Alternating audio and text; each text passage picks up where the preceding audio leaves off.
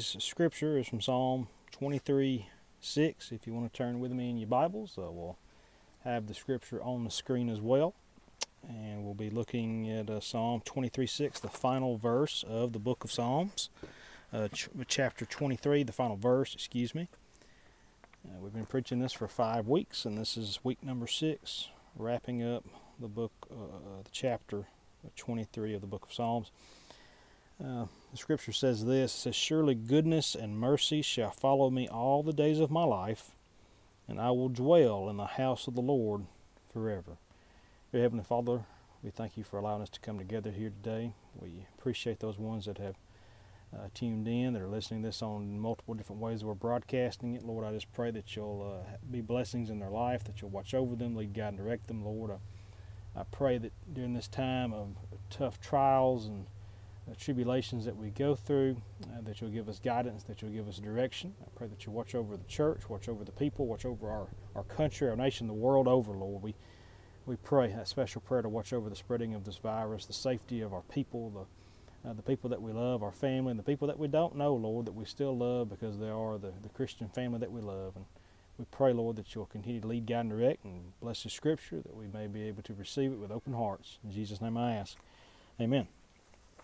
Now, last five weeks, like I've already said, we've, we, have we have discussed this discussed this piece of scripture uh, in the book of Psalms 23, and we haven't got to number six. And six is the final one that we're going to look at here in this this series of preaching through this. But we've covered a lot of different things that God does for us, and it's kind of amazing. If I would implore you to just go back and just to reread this over and over and over what Psalms 23 means and what it means to you. It, it means a lot to so many of us. But uh, David is writing something specific. And uh, David has went through something specific in his life. If you read the story in the life of David, uh, you can apply a lot of what happens to David, his struggles, his uprising, his good times, his bad times, and we all know that everybody has ups and downs in their life, and David by far uh, had those ups and downs in his life. And we see in Psalm 23, starting with verse 1, we see that the shepherd, uh, he loves us, he cares for us, he protects us, he supplies everything that we need. And uh, the Lord is my shepherd, I shall not want. Uh, we also discussed how he allows us to rest and leads us to a place of peace, which is, He maketh me lie down in green pastures, He leadeth me beside the still waters. He also restores us and gets us back on track to honor Him. He restoreth my soul, leadeth me in the paths of righteousness for His name's sake. He's also with us in our deepest, darkest times by protecting us and being in control. Yea, though I walk through the valley of the shadow of death, I will fear no evil, for thou art with me. Thy rod and thy staff, they comfort me. And the scripture that we covered last week shows that God blesses you in the battle to a point that it flows over.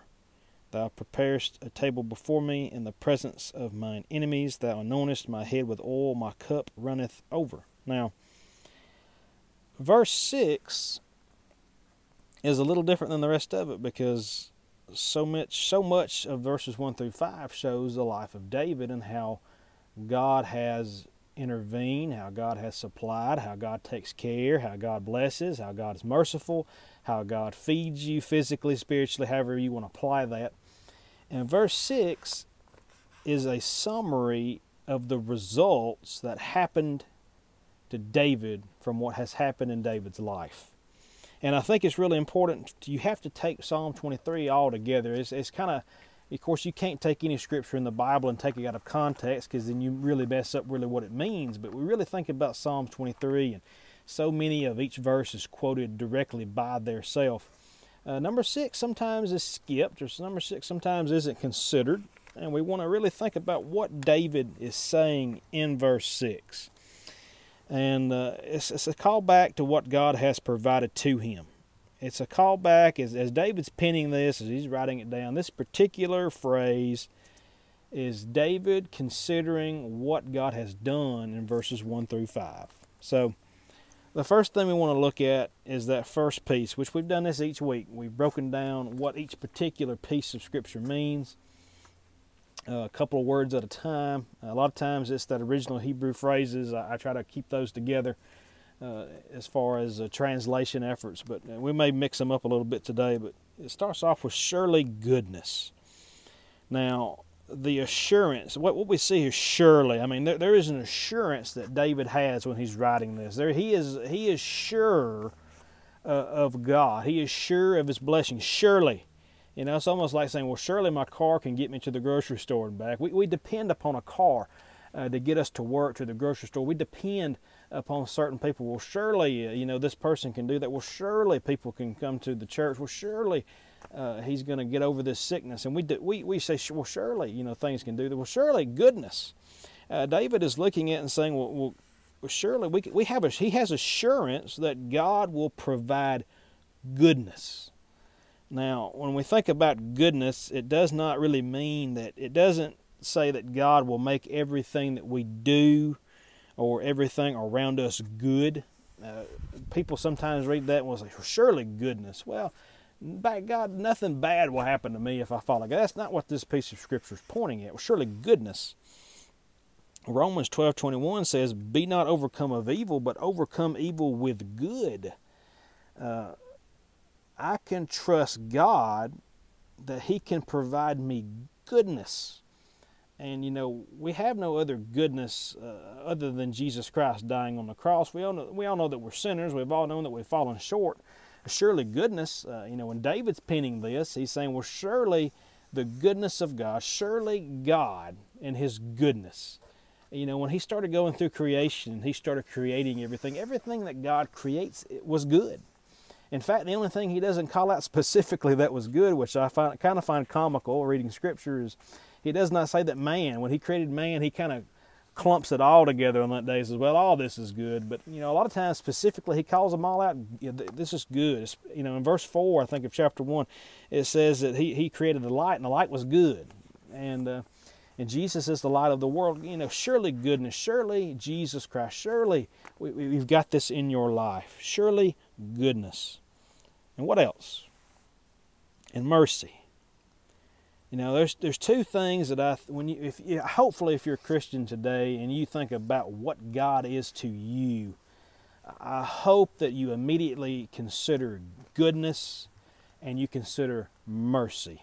My goodness, I'm so guilty. I am a sinner. I fall short. I I know that I had a death warrant. I mean, I, I was going straight to hell. I was hell bound before I accepted Jesus Christ. And surely the goodness, surely the mercy you know, if there's two things we should consider when we consider who God is to us, it is goodness and it's mercy. And David realizes that. David realizes the goodness that God's given to him. David realizes the mercy that God gave him when he should have died for killing a man and and laying with her with his husband with with his wife. I mean, my goodness, he deserved death, and he he sent those people, and he he got judged, and bad things happened to David, no doubt. But surely goodness, surely mercy. You know, His love is, is unconditional. He's, he's, he's got forgiveness, He's got blessings that He pours upon us. I trust God to provide me with mercy. I trust God to provide me with goodness. And so did David. If you want good things to come out of your life, it's not going to come from you, it's not going to come from your job, it's not going to come from your family. You'd like to think that you have control of good things, but you do not surely goodness and mercy shall what? Shall follow. Surely goodness and mercy shall follow. Now, I put this image up here on the screen to sort of uh, let you know of what I do not believe uh, what David is trying to say. I don't believe that God is following us. This, this shall goodness and mercy shall follow. And in the original Hebrew, that's not really what that word means. The word really means to pursue, it means to be after you. Surely goodness and mercy is going to be after you all the time. And when I really think of shall follow, I think of the lion of the tribe of Judah. I think of a powerful God. I think of a God that is in complete control surely goodness and mercy will pursue, will be constantly behind you. He's, he's not behind you, lagging behind, following you. And I'd like to think that if, if you're following something, you don't ever really catch it. Okay? When you're following something, you stay behind it. Okay? When you pursue something, you're trying to catch it. You are trying to gain on it. Every time it slows down, you're trying to speed up. You're being chased when you're being pursued. He's, he's going to get to you. And what a great comfort that is, even, even further. Surely goodness and mercy shall pursue. it, it is chasing you. Those blessings, those goodness, that favor, that forgiveness is going to get to you. And the most important part of that is, is when you're being pursued, if you want to be caught, what do you have to do? You have to stop. You have to let Him. If you want Jesus to be in your life, you have to let Him. Surely goodness and mercy shall follow. Surely goodness and mercy is going to catch you if you let Him.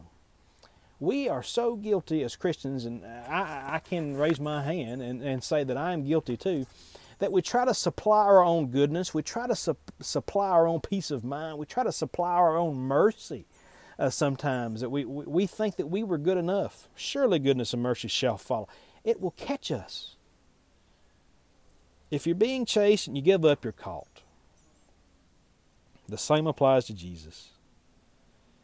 At the moment that you give up, the moment you give up trying to be your best self, the, the moment you give up trying to be as good as the Joneses down the street, the moment that you give up trying to be a perfect Christian and, and wearing perfect clothes with perfect hair and a perfect family with a perfect house with a perfect car, the moment that you give that up and allow Jesus to catch you is the moment that you can be changed. Surely goodness and mercy shall follow, will pursue.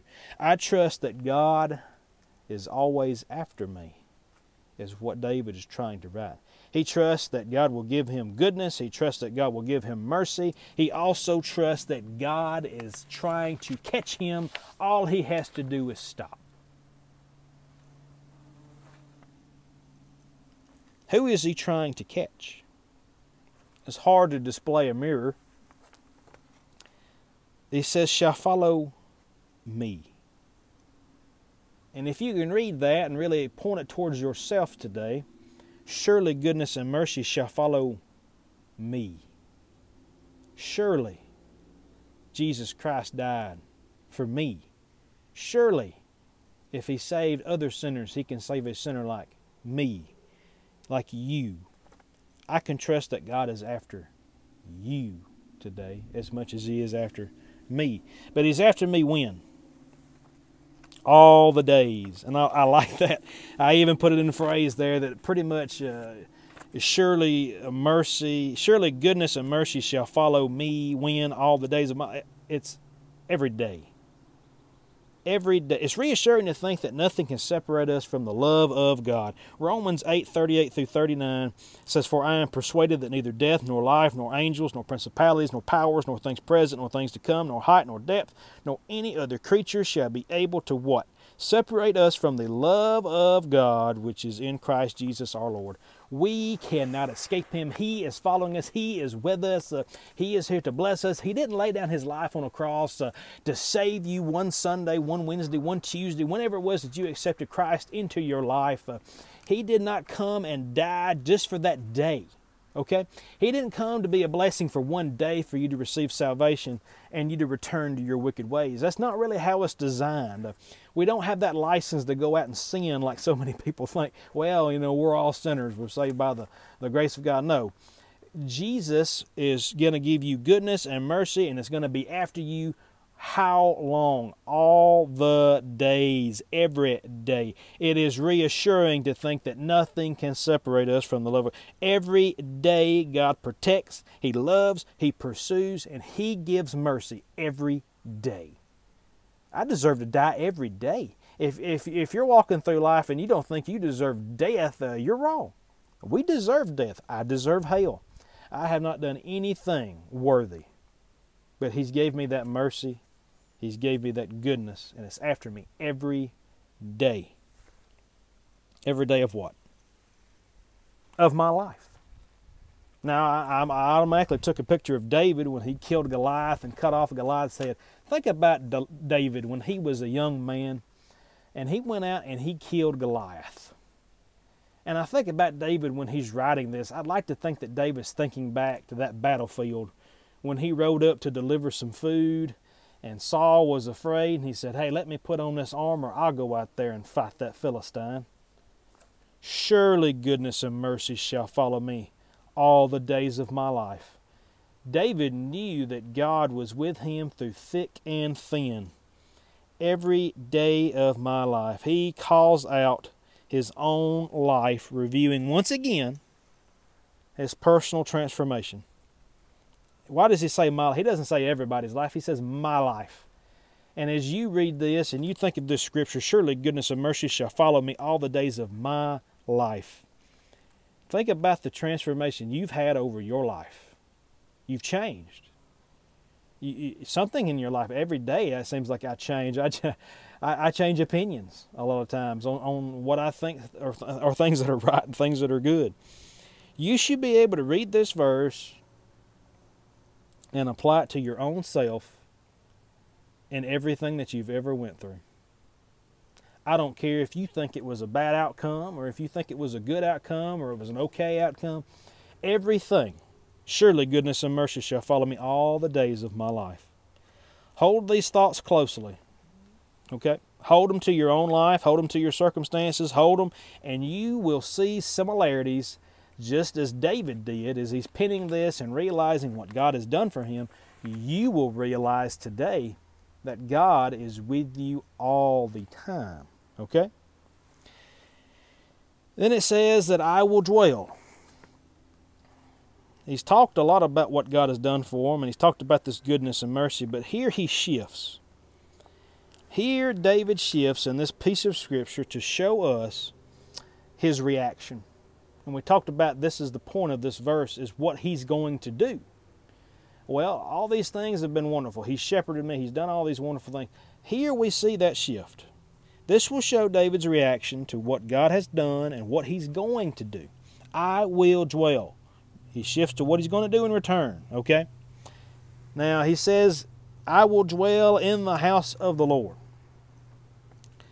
And uh, boy, I tell you what, I'm going to step on some toes this morning, but it is not saying the house of the Lord, the church house. It is not saying the temple. Okay? It is not talking about the, the tent that Moses set up in the city of Shiloh. Okay? It's in Joshua chapter 18, verse 1, if you want to look back and see where that's at. It's not talking about those things. God has pursued him. He has forgave him. He's led him beside the still waters. He has shepherded him, provided him everything that he has ever needed.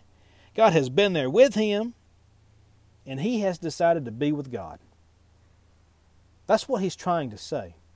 God has blessed me and been with me through thick and thin, through everything I've ever been through. I've never felt alone because He's been with me. Today I will choose to be with Him.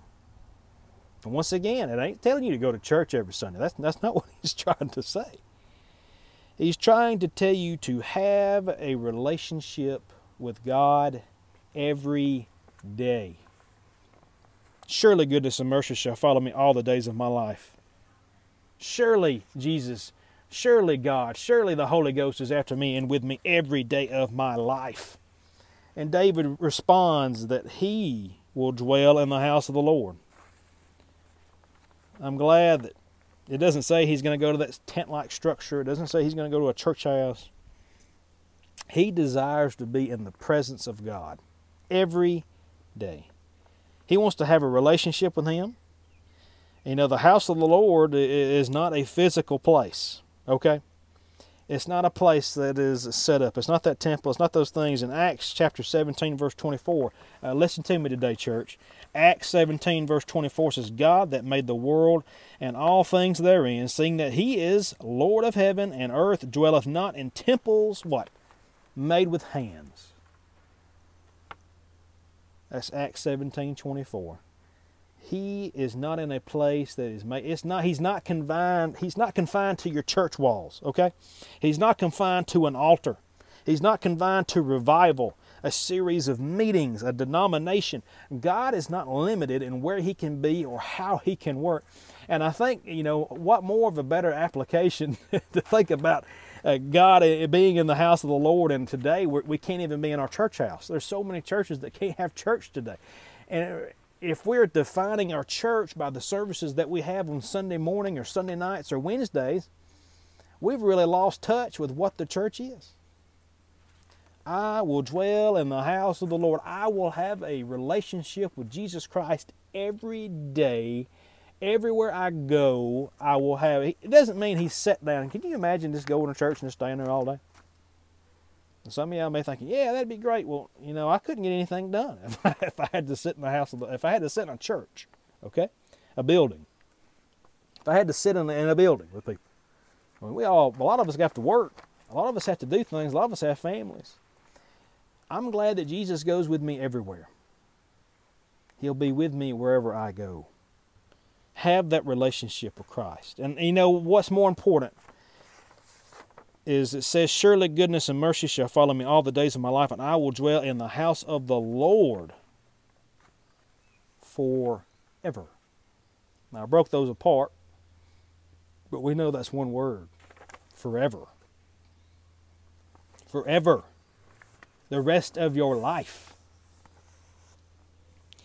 He dedicated his life to God. He wanted to be in presence of a holy Savior. When's the last time you said, from now on, I'm going to do this?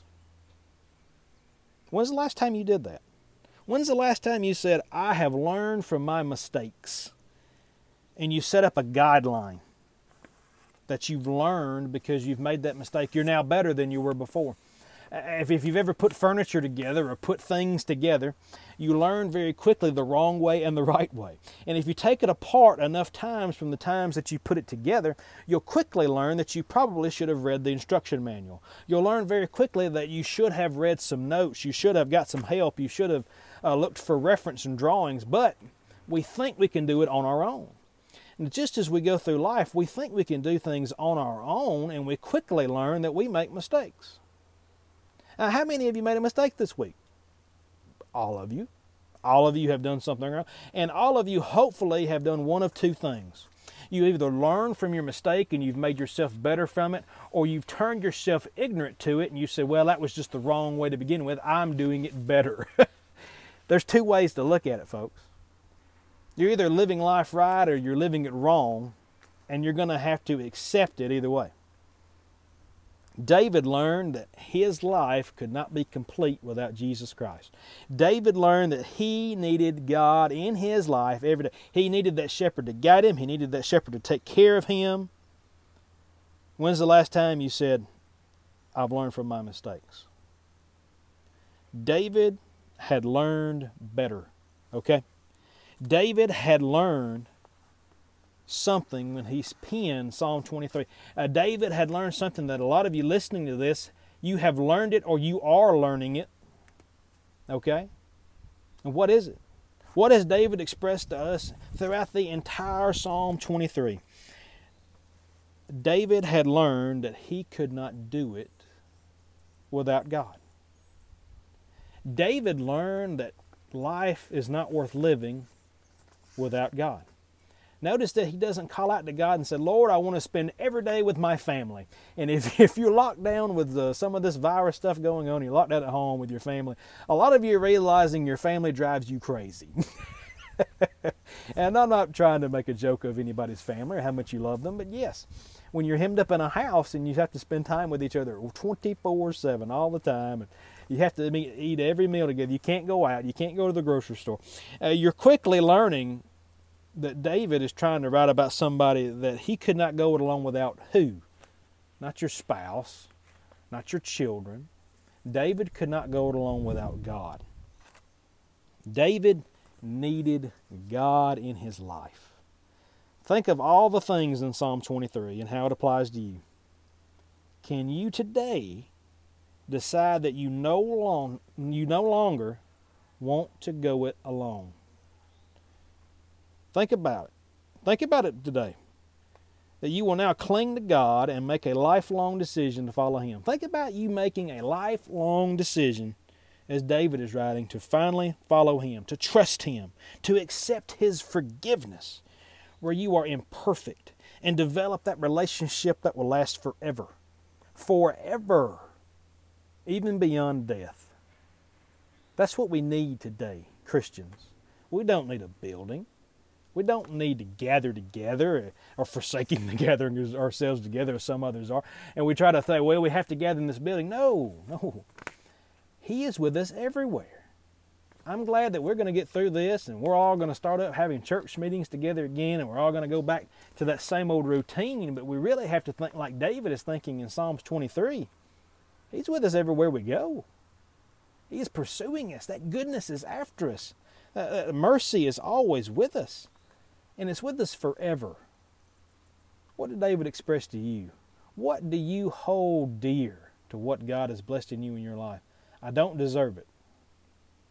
I don't. I mean, most of you don't. I, I don't deserve, deserve a home in glory. I don't deserve to cast a crown at Jesus' feet, feet one day. I, I, I didn't do anything special for that. He did it. And His mercy will follow us. And David is penning this and writing us, helping us to understand, my goodness, an example you know, to us.